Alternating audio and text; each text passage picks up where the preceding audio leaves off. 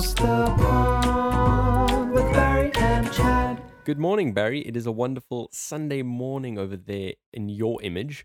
Um, I'm just looking at the sunshine. I can hear the birds chirping in the background, and I am incredibly jealous because it's seven degrees over here. 24 hours ago, I was in a nice warm Italy, uh, but now I've got a hoodie on. It's a really, it's a real shame, Chad. I mean, right here, the weather is absolutely beautiful outside. I can't wait to get out this afternoon go for a run and kind of enjoy the sunshine.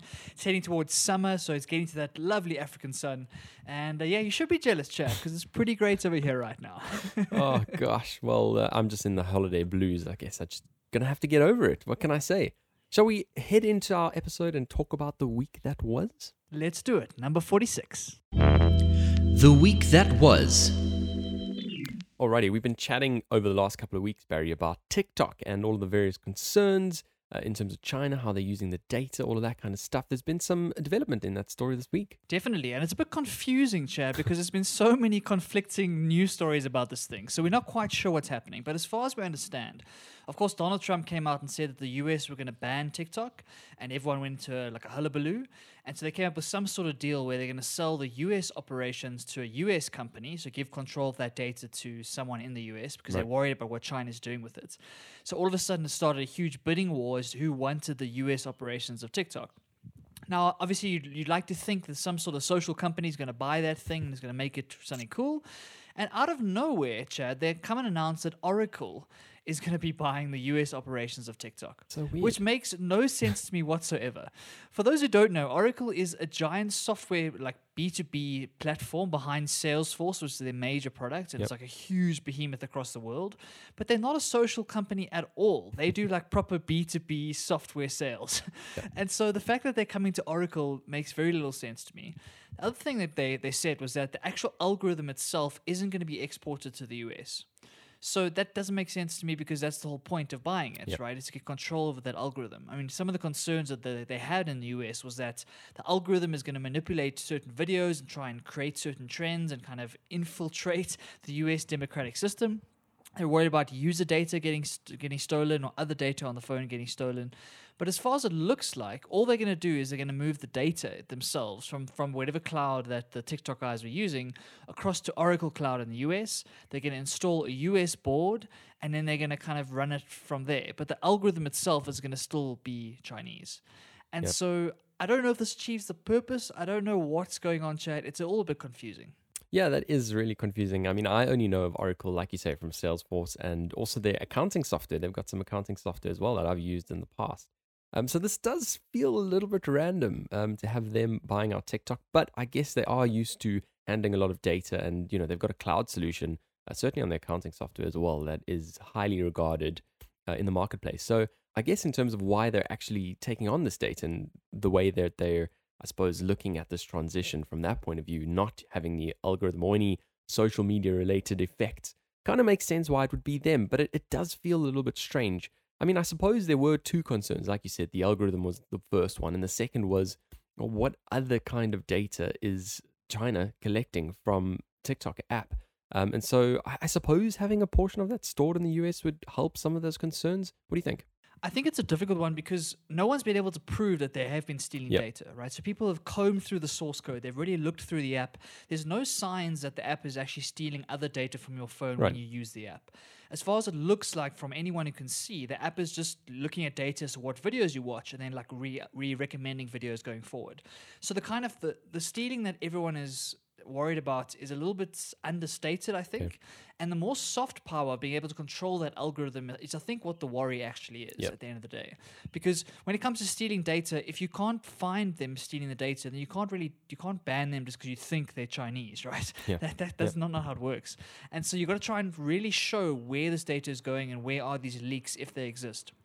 When it comes to the soft power, of being able to control the algorithm, be able to control what's recommended, be able to like move trends backward and forward, like we've seen with Facebook and Google and all the drama on that side, that to me is the more important piece of this puzzle. And the fact that we're leaving the algorithm in China and they can do whatever they want with it um, is is very confusing.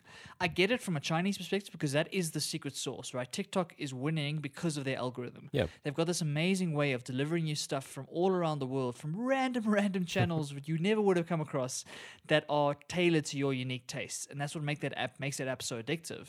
So I understand why that algorithm is the secret sauce they don't want to let go of, but it feels like a compromise from the US. At one stage, they were saying we're going to ban this thing completely, and now all they're saying is we're just going to move some of the data across to a, a US server, but the app is going to stay as it is.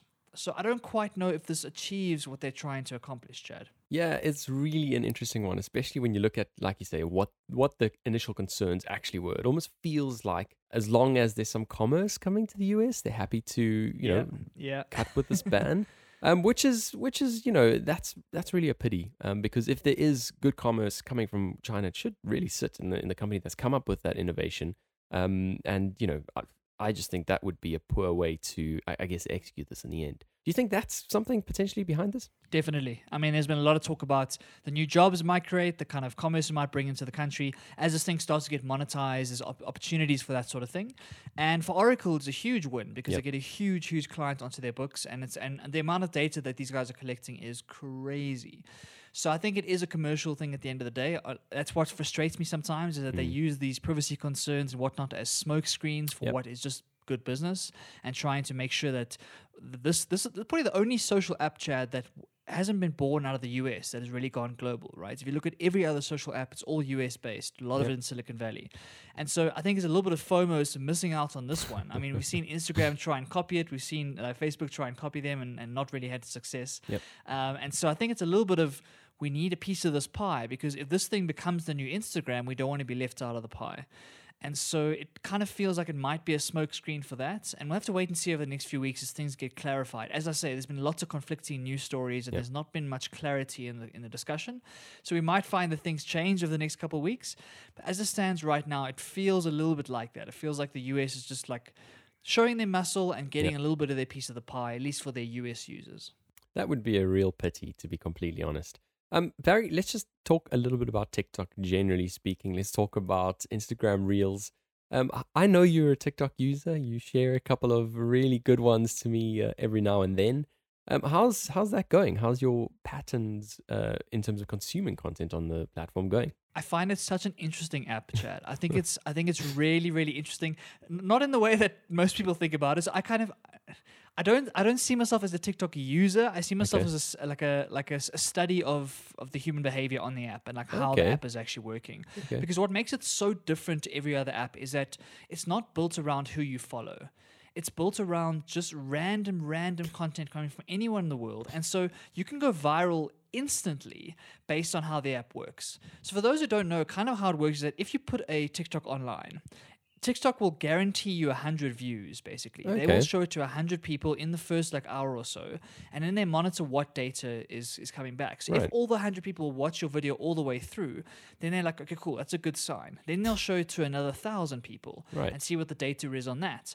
And so as it goes more and more bigger, if, if people keep watching a video, if it keeps being compelling, all of a sudden they can show it to millions of people in a day Wow. which is something that Instagram, Facebook, Twitter, you just don't get that kind of organic reach because on those platforms, it's based on who you follow. Yeah. The Explore tab is really not that big part of the product. It's Yeah. more about the actual brands and personalities that you follow. So what TikTok has been able to do is change that entire thing where it doesn't matter who you follow. It matters what videos you like and what types of things that you find interesting. And the things that you watch, all of a sudden the algorithm will, will grab that and give you more of that, right? And show you things that you never would have thought about, you never would have come across in your whole life. So a lot of it is frivolous. I get it. A lot of it is dancing, it's silly jokes, it's puns, it's, it's, it's or at least on my feed. Um, and so a lot of it is frivolous. And I think it's it's a mistake to spend lots of time on the app. It's very addictive. it's very easy to sit there and say, "Could just ten minutes," and four hours later you're still sitting there. Oh yeah. Um, so it is addictive and that's dangerous. But I find it interesting as a new wave of social media, social platform, where it doesn't matter how big your brand is, it doesn't matter like like what how good your marketing is, because if your video performs well in those first hundred people, and it keeps going as it gets to bigger and bigger scale, TikTok can make you famous overnight.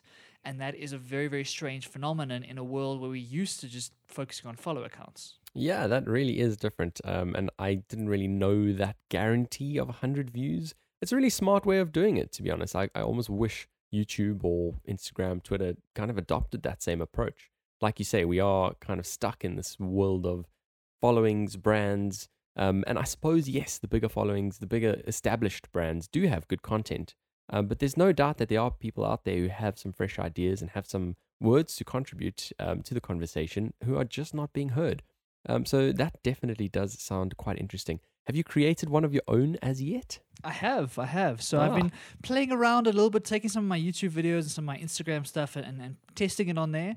Haven't had much success just yet. I don't think my kind of videos on philosophy and stuff they don't play that well on TikTok just yet.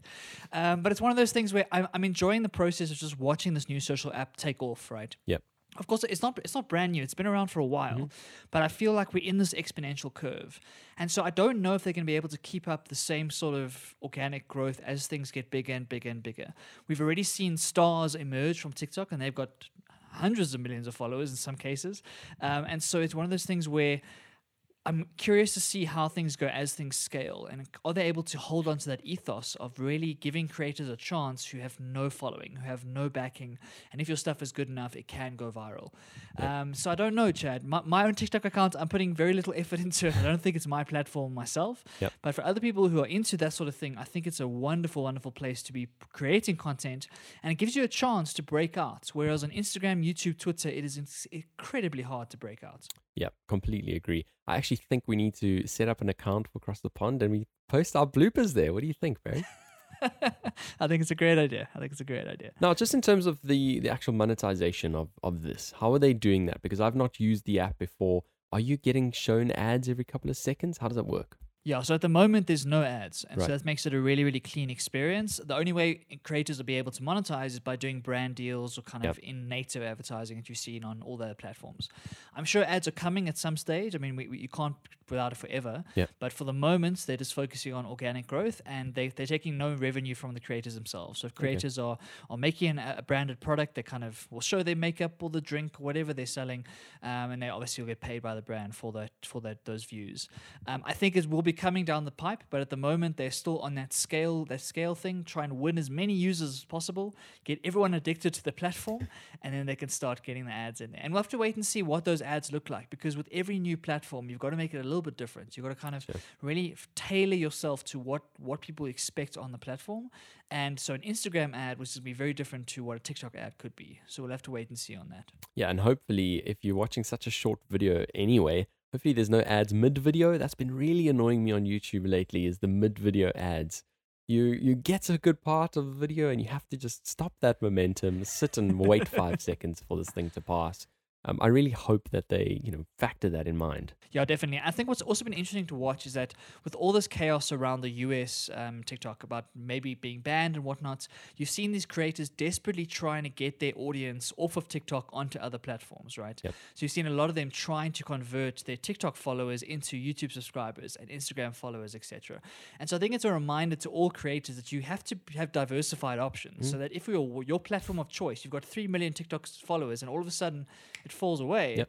And if you haven't converted to an actual personal brand beyond that one platform, you're in trouble. So that's been another interesting thing to watch is that your brand is only as strong as the, the actual followers and audience that you have direct contact with, Yep. right? So whether it's via email, whether it's on Instagram, etc., etc., you don't want to be reliant on those platforms. You want to have direct contact with your fans. And on TikTok, because you don't have a follower based platform, you don't have that direct contact necessarily. And so I've seen lots of creators trying desperately to convert into YouTube subscribers and Instagram followers in case the app disappears tomorrow. Yep, that's so interesting. And I suppose it's one way that we're seeing creators have to pivot to be able to, you know, stay on float and keep that following. And traditionally, the kind of advice has been for people to pick one platform, pick one platform to focus on. Obviously, have your offerings and, and slightly different forms of content on different platforms. Um, but I suppose now it is more important to diversify those a little bit more equally, um, which I suppose for a lot of creators who have already established themselves might be a bit confusing. Yeah, I think so, but I think it's such an important like change in the internet. If you look at anyone who built an audience on Facebook 10 years ago or 5 years Yeah. ago, you might have an amazing huge audience and all of a sudden Facebook creates all Hmm. these features where your stuff barely reaches your followers. The people who actually like your page, it might reach 5 10% of them and they want you to pay to reach the others. And so if you've built a, a million people on that Facebook page, all of a sudden it means nothing now because Facebook changes the way they do things. And so I think it's very, very important to obviously you have to be very good at a platform to make a big audience. You have to focus a lot of attention and and make sure you're making the right content for that platform. And so that kind of focus is still important, but you have to be so careful that you're not that, that you are like getting whatever you whatever way you can getting direct contact with those followers, so that if Facebook changes the way they do things like they do. You have an opportunity for them to follow you to wherever you're going to be next. Yep. And that is something creators have to be thinking about if they're looking for long term success because these platforms, it's it's up to them. It's up to their whims as to what they want to do. And you don't want to be caught on the wrong side of them if you haven't thought about diversifying and getting an actual direct contact with this with your subscribers. And that's where I think email is such a powerful, powerful tool. Because email no one can control. Right? If you've got an email list, no one can control that. You can get direct contact to your, your, your fans' inboxes. And that I think is where people often forget about it because they're all they're all they're worried about is social media. Hmm. Whereas the email knows no matter what happens to Facebook and Instagram and TikTok and Twitter, your email will still be there. And so that's where I think creators need to be thinking a little bit more smartly when how do I convert to an email list so that I have direct contact to those followers whenever I want. Yeah, that's true. Except for, I suppose, Gmail that uh, sends it to different folders depending on what it decides your email is. Um, which is also interesting because, you know, I might have to set it up individually if, if I don't want a newsletter to go into a promotions folder because that's not what it is, um, which I guess is the only exception. But you're completely right. Uh, the old and trusted uh, email that revolutionized the way uh, that the world works, really, um, however many years ago, is still there. It's still um, got the finger on the pulse, and it's still something we rely on every single day. Now, Barry, I wanted to shift the conversation slightly towards COVID, uh, a topic we can't get away from, and uh, really just to, to chat about what's happening in the UK. I know last week we chatted a little bit about the rule of six, um, which a lot of people were not pleased to see. And obviously, since then, we've seen this exponential curve just on the rise. It looks, based on all the graphs I've seen, that we, we're heading for that second peak. Um, and in terms of you know whether there are as many uh, fatalities as there were before, maybe not. Um, but there's no denying that if we kind of let this exponential growth continue, um, that's certainly where we're headed for. There's been reiteration on the fact that this virus is no weaker than it was however many months ago. It's it's maybe changed slightly, but it's by no means any weaker. Um, and so look, it's really just interesting to look at some of the data and look at, uh, I guess, how it's looking on the ground. Um, there's estimates of about six to seven percent of the population who have the antibodies, um, whereas you know in London that number's looking a bit higher, maybe seventeen percent. Um, but the government's still obviously quite concerned by this exponential growth that we're seeing at the moment, um, and and definitely some some calls to action being made. So we saw this past week a bit of an announcement, uh, a little bit of change in direction when it comes to working from home. They've been trying to push people to go back into the office so long as it's COVID secure.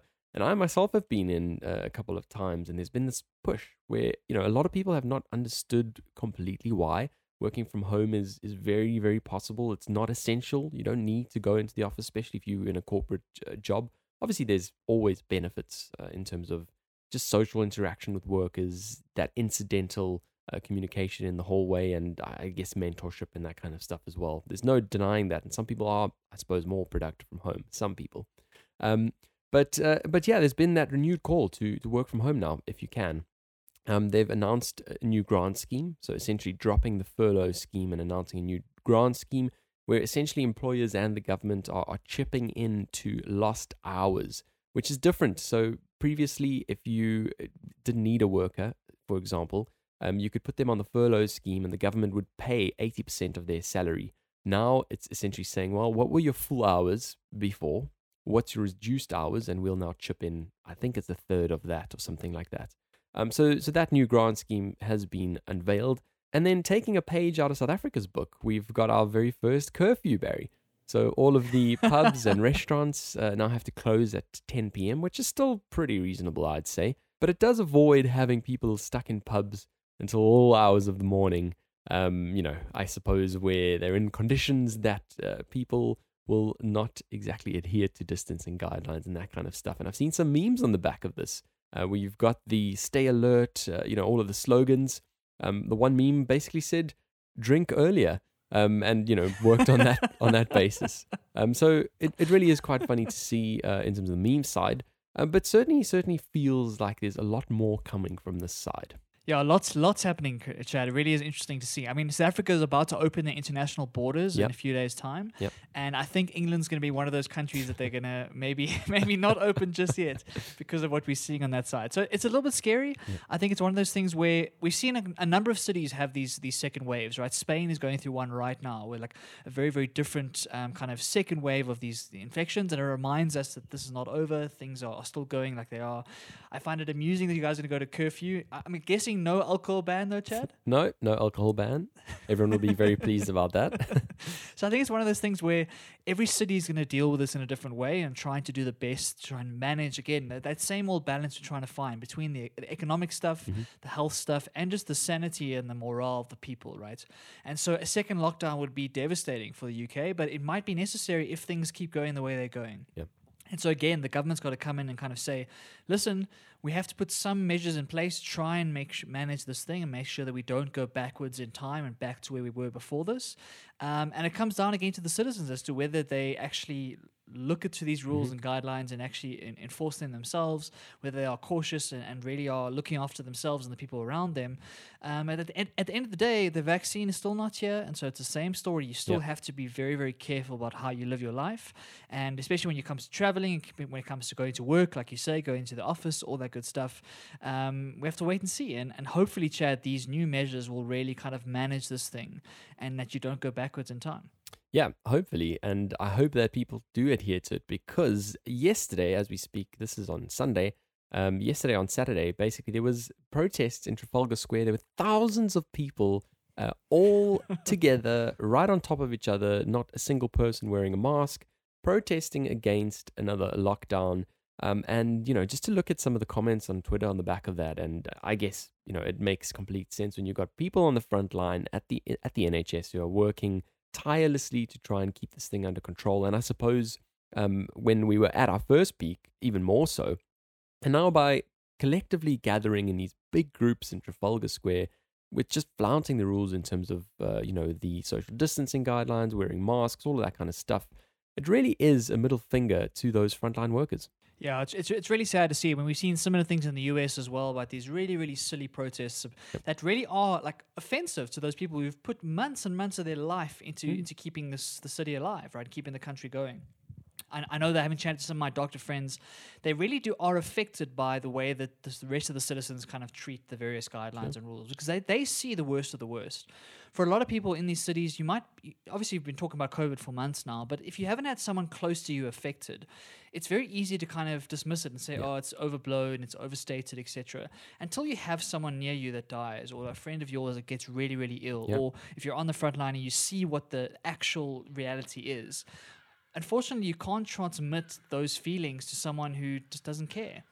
And so, for someone who's been locked up for so long and kind of feels like 2020 has been been pulled away from them, they sometimes feel entitled to this new way of, of life and like, well, I want to go back to normal. I'm I'm healthy. I'm not sick, and so I feel like I deserve to go back. And it's such a it's such a selfish way to look at the world. Yeah. When we look at the around you, what what impact those big protests have on the numbers, and we'll only see it in a week or two's time. So it's gonna be difficult to tie it directly to a protest like this. Yeah. But it's it's it's sad. It really is sad. Yeah, it is. There's no doubt that there's going to be increased tr- transmission as a result of that gathering. Um, and I mean, my biggest question is what happened to all of the fines that Boris was talking about? Any group bigger than six is it just too big to control? I mean, I I certainly could have thought that they would have been able to, I don't know, get a all of the police officers to to kind of uh, surround this group and one by one fine every single person. Um, it just is that flaunting of the rules that people seem to think in big numbers exempts them from. And typically, protests are actually exempt from this rule of six, but they do, of course, need to follow social distancing, need to wear masks, all that kind of stuff. And there was an announcement made by government uh, revoking that exemption for this gathering. So, if that exemption is revoked, surely those fines should be applied too. Yeah, it's a weird one, Chad. I think that politicians have found themselves in very difficult situations over the last couple of months. I think there's been a lot of really sensitive social issues and a lot of big protests about really important social Yeah. things that have been in a difficult time because of the COVID, right? Like when you look at the Black Lives Matter stuff and all the all, all, all the things that happened in, in those protests, yeah. it was for a very good cause and a very important cause. But right now is not the best time to have thousands of people marching in the streets. Mm. But at- the same time, you can't. You, you, as a democracy, you can't just step up and say, no, we're not going to have that anymore. So you really are stuck between a rock and a hard place. You have to enforce those rules for the, for the sake of the health and for the sake of like making sure you stand behind the guidelines that you set. But at the same time, you still have to be showing that freedom of speech is still a thing and you can still protest, and that, that's a, a very important piece of democracy. Yep. So it's such a fine line. And I think for any politician trying to get re-election, re-elected, um, they're not going to want to get in the way of that because it might look insensitive or tone deaf to, to the people that really feel they've been they've been hurt or been, they've, they've Yep. been whatever. Um, but it's very different when you're protesting masks versus protesting racism, right? Exactly. So like masks are, are very clearly a different different kettle of fish altogether. And I think it's pretty safe to say that we've we've proven that masks Yep. really do work and they're really important. And so to protest that, you really should be able to enforce the rules on those sorts of protests uh, as opposed to more social type issues. Yeah, it really is a tricky line to walk on, like you say. And I may have not detailed this too well, but uh, this was a protest against a second lockdown. I guess as these numbers are creeping up, people are anticipating one coming through. And I think that would be a sensible thing to do based on the numbers at the moment. If you look at the, the maps and if you look at the, the news at the moment, a large percentage of England and the United Kingdom are currently under some form of strict lockdown.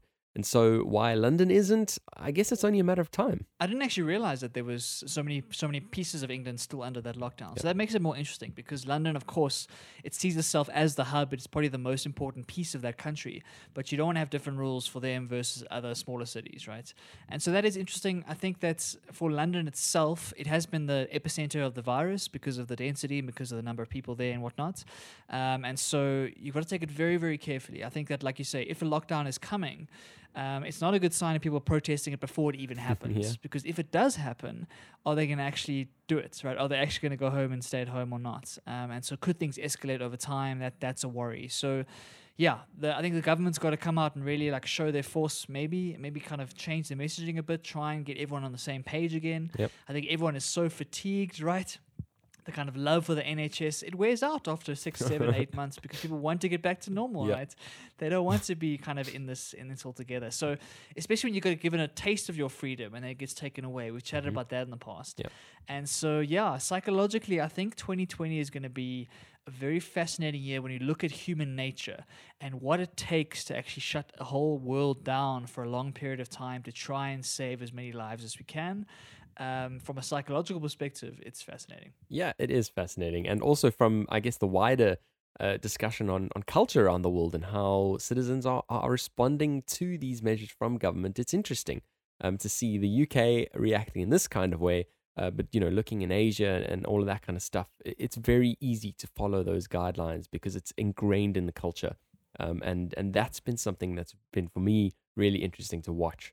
Um, and yeah, I guess as we watch it unfold, um, it'll be something we'll, we'll keep our eyes on, and I, I'm sure we'll we'll chat about it as things go on. Now, Barry, 2020 has been what it has been, but it's also been the year that Casey Neistat is back, and I am ecstatic about it. The king is back, Chad. The king of YouTube is back.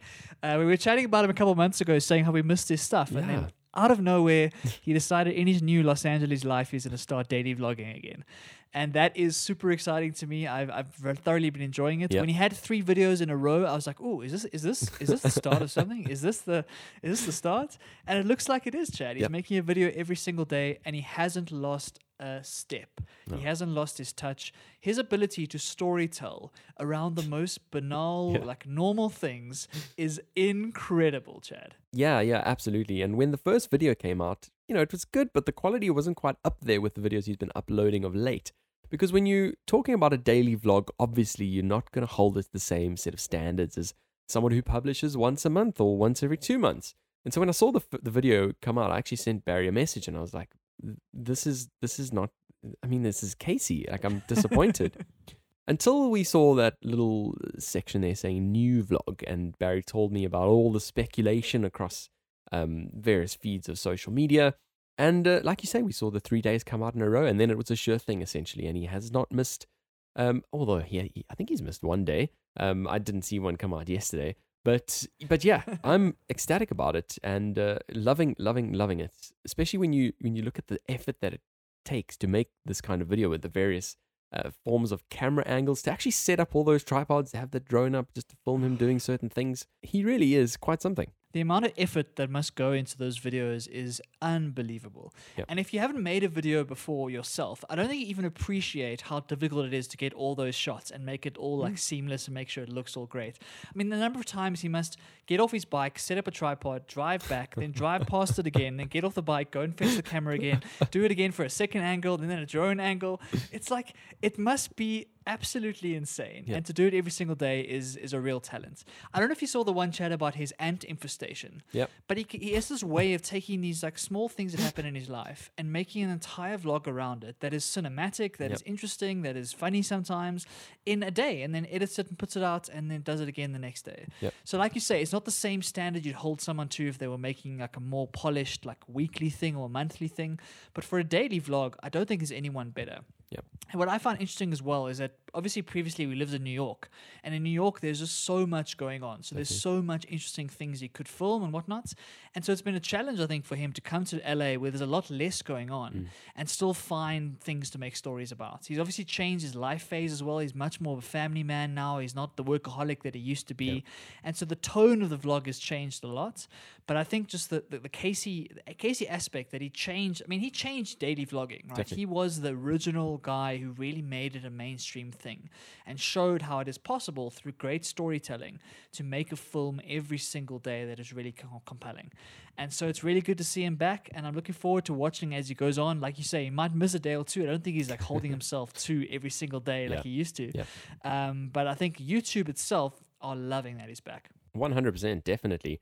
Um, the king, the the king of daily vlogging, like you said, is back, and I am just delighted. It's just one of those where you kind of live every day of your life, and you have something to look forward to every single day. Um, when, when that notification hits on my phone, it's an instant shot of dopamine that I'm ready to to get stuck in and watch the three or four minutes, whatever it is. And like you say, the fact that it's just ordinary day to day stuff is fine. People actually resonate with that. We don't need to always have these these crazy experiences or, or you know crazy things to to document. So just to talk about the the ongoings of day to day life, how his life has changed, all that kind of stuff. I've been finding it really interesting.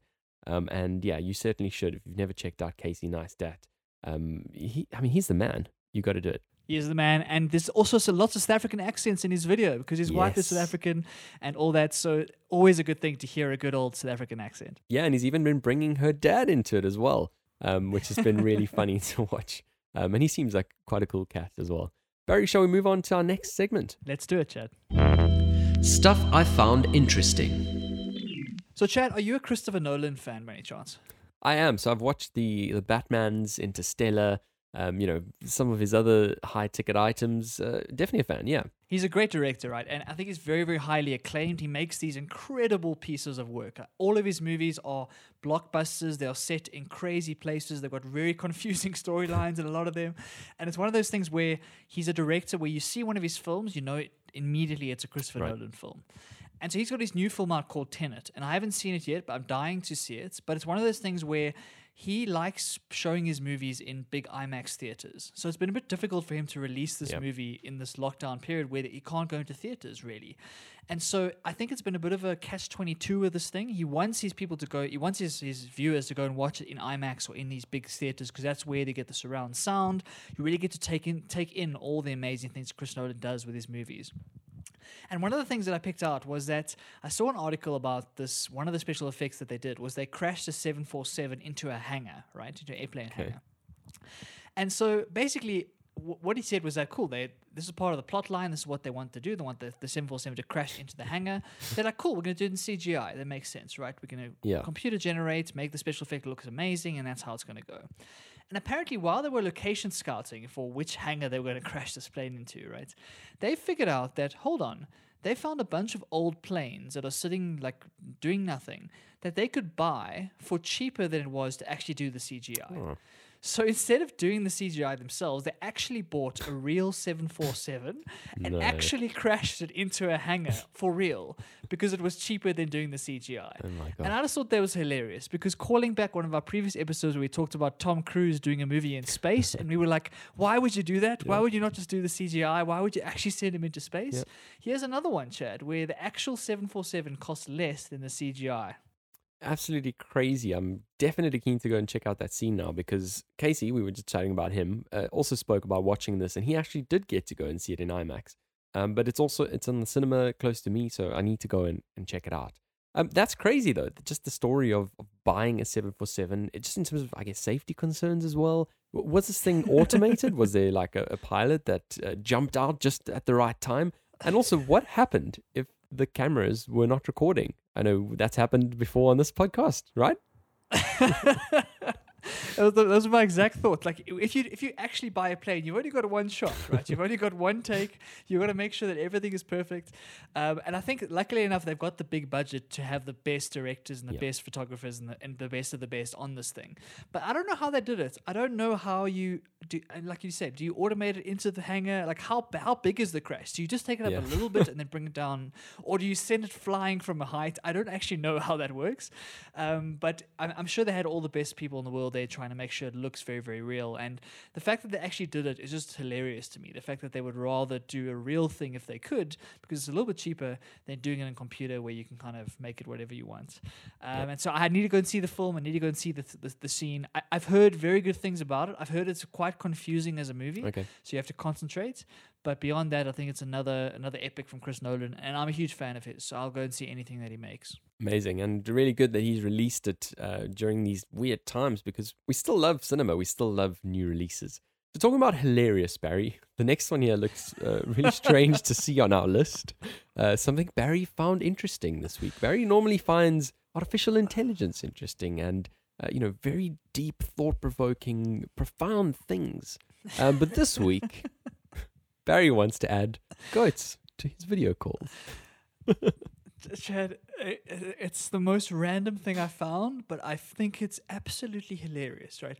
So there's this there's this farm in Lancashire in the UK, Okay. and they are a farm and they are trying to find new revenue streams, I guess. And so what they've done is that they've got a bunch of goats that they've all named. There's there's Mabel and there's Elise and there's Harriet and there's all these goats. And what they'll do is for the for the price of five pounds, Chad, for your next Zoom call, your next family Zoom meeting, your next Zoom catch up with a friend, you can get a goat, a real life goat, on that Zoom call with you. And so I think it's hilarious. I, I I would love to log into my family Zoom chat and have my parents and my sister and all that good stuff, and then have in the bottom right hand corner Mabel the goat to join my Zoom call. I think it's absolutely oh, hilarious, and obviously it's it's a very much a gimmick. It's very much like a funny thing to in, insert into your Zoom conversations. But apparently, what they're doing this for, Chad, is that they're trying to raise money for some technology on their farm. Okay. So they realize that this is a very funny, like it, it went super viral and everyone is enjoying it and loving the, the hilarity of it, having a goat in your Zoom call. And they're making some money to invest in some re- renewable technology on their farm. So not only are you getting a zo- goat on your Zoom call, but you're also doing a little bit of good for the environment. Okay, well, that's cool. That's cool to see that side of it as well. And what a way to pivot than this. I mean, you got a farm of goats chilling there, you know, doing their thing, and you're like, well, yeah, let's. Why not? Why not get them in on a on a Zoom call? Um, I would have liked Work from home, Chad. Work from home. exactly. That's the way. I would have. I would have paid maybe double to have a llama in my call. You? a llama would be great. And I think maybe next episode we need to have a goat all across the pond, Chad. Maybe that's what we need to do. I think we should do it. I definitely think we should do it. Um, yeah. Keep your eyes peeled for, for next week. I don't know if we've got to coordinate diaries with the goat. How, how does that work? I don't know. I don't know what their schedule is like. I'm sure they're chock a block full. We'll have to find the right goats, Chad. What's really cool is that on their website they've got profiles of each goat, so you can get you can see what kind of personality they are. Uh, Oh. and the, one- the one the one I looked for, I think it was Mabel. The, one of the one of the, the bullet points is that very passive aggressive. So you can get a passive aggressive goat on your Zoom call, which is always Cool. fun. yeah, I guess that's the way we're going to try kick off next week. Uh, no guarantees, but uh, let's see. Let's see if Mabel's got some time in her, her diary for us. Uh, let's move on then, Barry. One of the other things that you discovered this past week, we're talking Microsoft. Yeah, Chad, I think this is really cool, and I don't know why anyone, no one has done this yet. I think for anyone who's been on Zoom calls over the last couple of months, and I think it's everybody, there's this weird thing where you want to look at the person talking to you, Yeah. right? But when you look at the person talking to you, you're not actually looking at the camera. Yeah. And so you'll see the Zoom screen, and the person looks like they're looking downwards as opposed to directly at the camera. And it's always a little bit of a weird piece of video technology, and we kind of we kind of put up with it because Yeah. that's how it is. But it's weird to look at the camera because you can't see the person you're speaking to. So what Microsoft have been able to do is use some AI, which I love, to change your position of your eyes just slightly to make it look like you're actually looking at the camera. No ways. So all it does is that it uses AI to take your pupils and, and your, eye, your eye position and move it a little bit upwards to match where the camera is so that you can look at the screen at the person you're talking to, but on the other side of the call, it looks like you're looking at them through the camera. And hopefully this will make video calls a little bit less awkward, a little bit more actual connection, and a little bit closer to real life. How cool is that? No ways. That is really cool. I'm really just interested to see how it actually works. Like practically speaking, does it look fake? Um, and ultimately, when you move your head as well, do you have these like two eyes that follow you around? I mean, we've seen with filters and that kind of stuff from from Snapchat, from Instagram, how these things typically work. And I guess it's also going to be limited slightly by the hardware that you have on your machine. Um, but I'm sure. I'm really interested by this. Like you say, I think it's a great idea because very very often we do we do struggle to I don't know look at the camera. Even me, while I'm talking to you now, I'm looking at you because we're having a conversation, right? um, and it is you're Yeah, right. It's something that you kind of just get used to, but it's not ideal. It's very far from it. Um, so does this just apply to their Skype offering, uh, or are they rolling it out uh, on Teams and some of the other platforms too? I would assume they're rolling out across all of their platforms. I think Teams is their big one, but I don't think Yeah. it's there yet. I think it's still in like a prototype phase. Okay. I've seen a picture of it. I haven't seen a real live demonstration yet. Like you say, will it work in real time? That's the big key. It's very easy to do it on a picture or like a, or a static video when we're doing like two talking heads like this. But if you are moving about, is it able to to keep that in real time and, and make, make it work on both sides? So I don't know if it's there yet. I'll have to, I'll have to go do some more research, but I'm assuming it'll come out to Teams and all that good stuff when it's ready. And it's one of those things where we've been looking for innovation in this space. All these video apps do exactly the same thing and have done for a long time. And we've all been a little bit confused as to how quickly Zoom has taken over the market. Hmm. And we're looking for more innovation in the space. And so if this works, maybe this becomes one of the de facto standard things of video calls, which will enable us to have eye to eye contact while still like managing the fact that your webcam is not in the middle of your screen, it's at the top. Yeah, definitely. And uh, I mean, like you say, that's I guess what pioneering does, right? It sets the new standard for everyone to to follow. Um, and I mean, I just wonder when you have the camera set up right to the side, because obviously if we we've got it in front of us, it's just a slight incremental adjustment. But if I've got the camera set to the side, looking at my screen over here, is it going to look really weird uh, having my eyes rotating almost out their sockets? So many questions, but I guess we're going to just have to see. Exactly. And also, I'm wondering, will glasses make a difference if, if, if you're wearing glasses versus no glasses? And I- I don't know if that's the case. We'll have to wait and see. Definitely. Well, moving from one big tech company to another big tech company, and uh, for a long time, I suppose the direct competitor of Microsoft, that is Apple. Um, I watched a 15 minute video of someone reviewing a face mask that was developed specifically by Apple for their employees. Does that not intrigue you at all? When I, when I saw this on the notes chat, I was very surprised. I was like, what on earth is going on? Am I, am I guessing the face mask probably costs a $1,000 if you're made by Apple? I don't know. So this is the thing. I saw this and I, you know, when I saw this pop up, I was like, wow, maybe I can actually buy an Apple face mask, which is strange because they they don't develop, you know, clothes or or anything like that. They're a tech company. Um, so to see them developing a face mask, I was like, this is very strange for them. Uh, but looking at the video, getting a bit further into it, this is specifically for employees. Um, so I guess what they're trying to do is follow the branding, I suppose, and differentiate themselves uh, from other retail offerings. Certainly, when you go into the store and you're still trying to get some of that retail in person experience as well, um, they're trying to differentiate that offering a little bit. And I, I suppose what better way to do that than to design their very own face mask? So, the interesting thing for me was looking at a kind of from first principles design of a face mask by the Apple engineers. And to be honest, I actually think I saw one of these when I was on my travels. I looked at this face mask and I was like, this looks really slick. And it was a family of three. And it looked really slick until I saw it on this video and it, it, it definitely was the same one. So it looks like it's out there. Essentially, it's a it's a simple design where you've got uh, three pieces of, of fabric, one at the top, one at the bottom, and then you've got your overarching, you know, main fabric piece of, at the front. What's really interesting as well is to look at the design that they've applied to the elastic as well. You can actually hook it behind your head if you'd like, if you don't want it having pressure around the ears. Um, so yeah, some very interesting things here. As far as I can see, they are reusable up to five times. Um, and you can actually wear them for a full day, which is different to all the medical masks that only let you wear them for four hours, strictly speaking. Um, so really interesting as well. I'm very intrigued to see whether this is actually going to be sold to the wider public uh, after they've rolled them out to their stores. Yeah, it, it, it sounds typical Apple, right? Like really take take something that everyone else has done and try and do it better, try and do a better design and try and make it stand out. Like you say, hopefully what they what they're hoping for is that you'll be able to spot it from a mile away. Like like we spoke about the AirPods previously and all that good stuff. That's what Apple does really well. Is there any tech in the mask, Chad, or is it completely functional? Are they thinking about tech? Because that's the next question in my mind. Is if Apple's bringing out a mask, is it going to be able to do Face ID by itself without taking the mask off? Like, is there any tech in the mask? That's interesting. That is really interesting. And as far as I know, no, there is no tech in the mask. But that would be really cool if you could actually buy a mask that still lets you use your Face ID. In other words, it's a certain material that lets the uh, you know the three dimensional scanners still get through and, and see your face. That's something they should be thinking about. Uh, but no, as far as I can see, it's just a, a filter, a really good filter from what I can see. Uh, one of the things is it's got that pinch point on your nose. And if you're wearing glasses or sunglasses while you're wearing this, you're not going to fog up the glasses, uh, which has been anno- an annoyance for anyone who does wear uh, glasses. But no, you're right. It's just a fully functional mask. Um, if you're intrigued by the story, go and check it out. It's Unbox Therapy does this uh, little unboxing on YouTube. Like I said, it's a 15 minute video talking about a face mask, um, which is slightly excessive. Who would have thought, eh?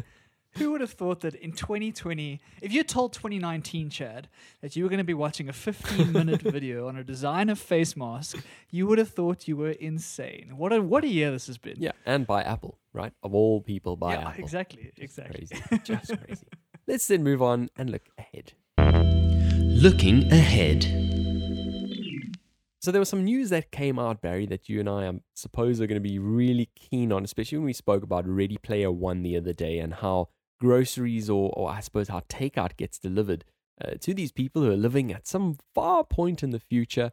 And Tesco, the grocery chain here in the UK, has actually started a trial of home delivery service by drone. Uh, now, they've mentioned that this is going to be essentially a small, only for small orders, and you can actually get them within 30 minutes of ordering, which is really cool. Sure. They're doing a six month trial that's getting started in Ireland, in Galway. And uh, yeah, they're currently flying at an altitude of 80 meters, um, which I find really interesting. That's really cool. That's really cool. We, we, we've we've seen this potential for a while now, right? We've seen this idea of one day your groceries will be delivered by drone right to your doorstep, and it's really cool to see a real world trial go into place. So we have to get, we're going to get to see all the various concerns people have been having about having thousands of these flying drones above their heads, and are you able to get the right precision to get it to the right place, and how heavy can the groceries be, and all that stuff. So it's exciting to see a real world trial to see is this thing actually plausible? Yeah. Is it actually practical? Can it actually work? Because if it, if it can, it could revolutionize the whole delivery industry. Sure. I mean, I, I see in South Africa, we see lots and lots of guys driving around on motorbikes delivering all the time when it comes to food and all this good stuff. And so, will drones have a real impact on that market, on that kind of that eco- economic activity? Yeah. If you're able to do it with, with just a drone without a person delivering it to you, and what does that mean for the person collecting that? Right? Do you have to have a special drop-off zone and all that good stuff? It's going to the whole nature of delivery services. And so, this is exciting to me. Yeah, definitely, definitely is. But there's lots of challenges as well, right? So on the kind of distribution networks that have been set up around the world, a lot of it does work off scale. So you've got a route that's been planned, and uh, you can ultimately have 10, 20 deliveries along that same route. Whereas here, you're sending out one drone for one delivery. Um, ultimately, the way that I picture this happening is within a small radius. I think, you know, I could vision one to two kilometers. I, I personally wouldn't see much more than that. And so, in a place like South Africa, I think it would be a bit more tricky when you've got a lot more space between, you know, grocery stores and various residential areas. Um, whereas, you know, here in the UK, it, it does make sense because you've got a lot of Tesco's in it's a very densely packed city. Um, so a two kilometer range could actually mean quite a lot and a a lot of number of households. So still keen to see how this unfolds. Like you say, uh, is it actually going to be as slick and precise? Is it going to drop it off right outside your door? Is it going to be? Are you still going to have to walk uh, quite a while? I know I was at uh, Oppikoppi, a festival in uh, South Africa, a music festival, and the year that I went, they were trialing uh, delivering beers by drone. And uh, essentially, you'd get this beer dropped off with a parachute. Um, and based on the wind, it might arrive at you, it might blow quite a while. Uh, and by the time you get there, someone else might have your beer in their hand. Oh, that's hilarious. It reminds me of the David Blaine thing as to where's he going to land with his damn balloons. That's hilarious. Yeah, so hopefully the drones will be able to uh, avoid some of those problems um, and, and get it right to where you need to be. And I think it's going to be interesting to see, Chad, like what kind of cost this might come at. Like how how expensive is it to run this? Like you say, when you're doing one drone delivery per drone, Yeah. and I'm assuming the battery life is not amazing just yet when you're carrying big weights, and so they probably have to charge it for four or five times a day. I'm assuming. Yep. So I'm interested to see like what the cost is going to be of this, and how many how many mistakes that they're going to make. How many people are going to get the wrong stuff? Yep. How many drones are going to get caught up in? How many people are going to destroy drones because we, humans, for some reason, we will see a robot and people will just go and kick it and do all sorts of things to it. So there's lots and lots of interesting social experiments coming down the pipe, and I, for one, am excited to see it and see if it actually works. Completely agreed. Um, and this is a six month trial, like I said. So uh, hopefully within six months, we've got an answer. On the back of this, uh, there was some commentary as well from ASDA owner Walmart uh, saying that they're also looking at trialing drone delivery services in the near future. So uh, very positive for, for tech nerds like you and me, Barry. Um, but we'll have to see, I guess. And I'm looking forward to reporting the day that I receive my first drone delivery um, with a very, very big grin on my face. You got to film that, Chad. You got to get a good YouTube video. of That first drone coming across your Yeah. coming across your road and landing in front of you. That that's got to be a video. Yeah, definitely, Barry. I think that is one that probably will go viral, especially if it's one of the first. I'm gonna have to keep my eyes peeled on on that news story unfolding. Let's then move on to our last segment. Develop and grow. All right, so develop and grow is that segment where we chat about making ourselves better people and trying to become a little bit better humans and kind of appreciating the good things in life, even in the midst of all the darkness we've faced in Yeah. 2020. And one of those thing, pieces of light that I discovered this past week has been a YouTube channel called Rel and Deo TV. Okay. I don't know how it found me. It's one of those YouTube recommendations that just came out of nowhere, and I, I clicked on it. And basically, what it is is these two American guys, hilarious guys, who are sitting in America and reacting to music from around the world. Okay. So they will take a, a, a piece of music from the Philippines or from Nigeria or from uh, Singapore and react to it on their channel. And they're big music fans and they kind of talk about some of their, their thoughts and if they enjoyed it and that sort of thing. And the one that I clicked on was a South African one. And they so they found a South African gospel song Okay. that they were reacting to. And so I was like, okay, cool. Let me let me give it a go. Let's see what they think about South African music. I clicked on it, and Chad, it was such a wonderful experience because watching them listen to South African music and really like rave about it, talk about how amazing it is and how inspiring it is, and mm-hmm. kind of lose their minds about this gospel song they were listening to, really made me feel really good about myself and my country Yeah. in a way that I haven't in a long time. And it points to a larger idea of this this thing that we take for granted what we have in our home countries and kind of what we have that's day to day because we're so used to it. We're kind of desensitized to it. We we forget about the magic and the wonder until we see someone else come from outside and experience it through fresh eyes. And that's such a special experience when we do that because all of a sudden we realize that what was sitting right in front of us all along is actually a wonderful piece of art. Yeah. It was really inspiring to somebody else. So I've been rediscovering South African music through these two American eyes, and that's been really, really special. And for the first time ever, I've got myself into some South African gospel music, Okay. which is something I've never really looked Yeah. into. But through their eyes, they've made me realize how good South African gospel music is and how much how many gems there are. And so I thought I'd share that experience because it's been such a cool moment of discovery and, and just a little bit of patriotism about South African music. Barry, that really does sound like such a great experience. It's just one of those where I suppose when you, you, you have that feeling of value placed on your culture that, you know, is coming from an external source that just reiterates all the things that you, I guess, have grown to know and the things you've just grown to accept as normal, right? It's not it's not a novelty anymore because it's just been you and it's been your whole life and you've heard this music and uh, it's just normal until until you know someone else is looking at it from an external source um, and uh, you know it just feels really good um, it reminds me of an experience that i had just before lockdown me myself and a group of friends uh, had a nice dinner at basically a house party kind of thing and you know after dinner decided well let's just have a little dance kind of thing and we started off with the with the normal stuff you know the the, the american tunes and obviously a big group of South Africans, we we navigated our way to the traditional African kind of stuff, the, the traditional South African music. We're talking Brenda Fassies, Miriam Makeba,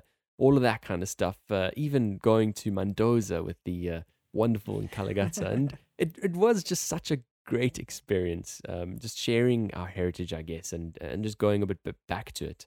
Um, and just listening to those wonderful, wonderful tunes that we've all grown to love so much. It also reminds me of, of when Black Panther came out. A lot of the soundtrack of that was some South African artist. Um, and to see that on such a big scale, uh, appreciating all of this music that we've grown up around, um, was just really nice to see on, on the world stage. Yeah, it's, it's such an important thing. We, we're so easy to look elsewhere and see the grass is greener somewhere else, right? And, and take for granted what we have wherever we are. And so it doesn't mean it matter if you're South African, wherever you are in the world right now, there are pieces of your culture and there are pieces of your, your city and your, and your country that are, are worth like really taking advantage of and really Yeah. experiencing properly. I think we all have those experiences where friends will come from overseas and we'll take them to all the tourist attractions in our own city. And for some reason, we we're rediscovering our own city because we're bringing these guys along and trying to show them the best of our country. And all of a sudden, you, you're sitting somewhere and you're like, oh, wait, my country is actually way more beautiful and way more powerful and so much more history than I realized because now I'm trying to show the best of it to somebody else. Definitely. But for ourselves, we take it for granted because we see it every single day. And so I think, especially in COVID times where travel is somewhat restricted, try and see if you can rediscover the city that you're living in and try and find the, the pieces of, of magic and, and the, the wonder that a child has or a tourist has in a new place in your own city. I think if you take it, if you if you're intentional about that and really look for those moments, I think you'll be surprised at how many good things you can find. Definitely, 100%. And to go back to Casey, we spoke about just now, one of his big things when he was living in New York City is, is that he loved to travel because whenever he came back, it made him love the city even more. And it just reminds you again of this idea that, you know, you just get used to your surroundings. It just becomes normal until you go somewhere else, come back, and you're actually really happy to be home, right? Um, and so you're right. If you can try and force that mental, uh, I guess, change in perspective while we are stuck to not being able to travel, um, you know, certainly in the UK we're allowed to travel a little bit, but you're right. Uh, try and try and shift that perspective if you can, if you if you are restricted, um, and, and just try and enjoy what what you have around you. It's definitely an important thing. And Barry, just one little sub thread on this topic while we're still here is when I watched the the latest briefing from Cyril when you guys were. Have we even spoken about that, by the way? Have we spoken about you guys being on level one?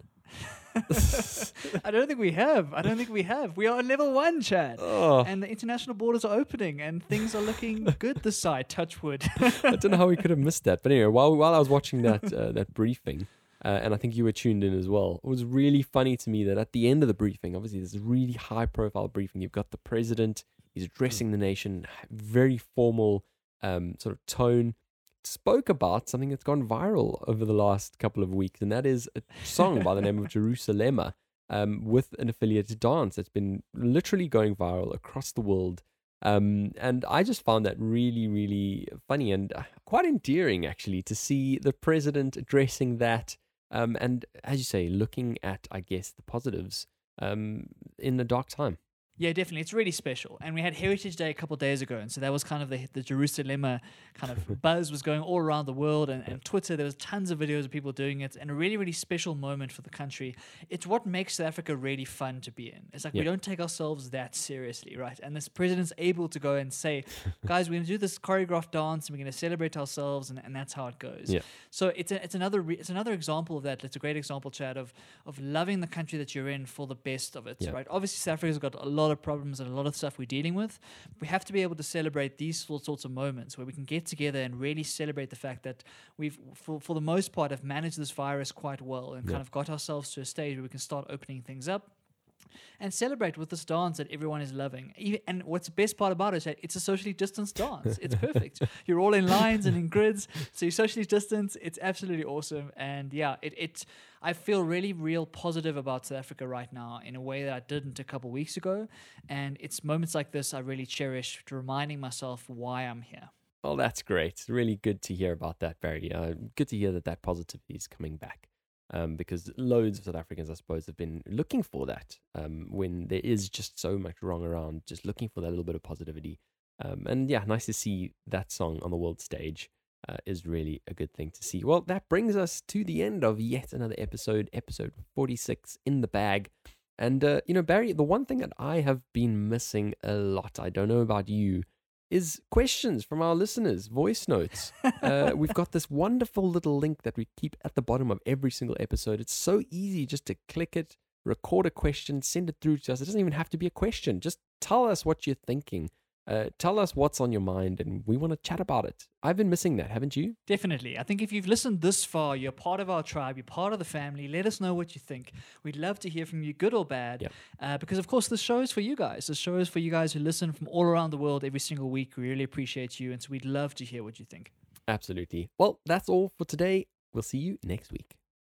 Pond across the pond.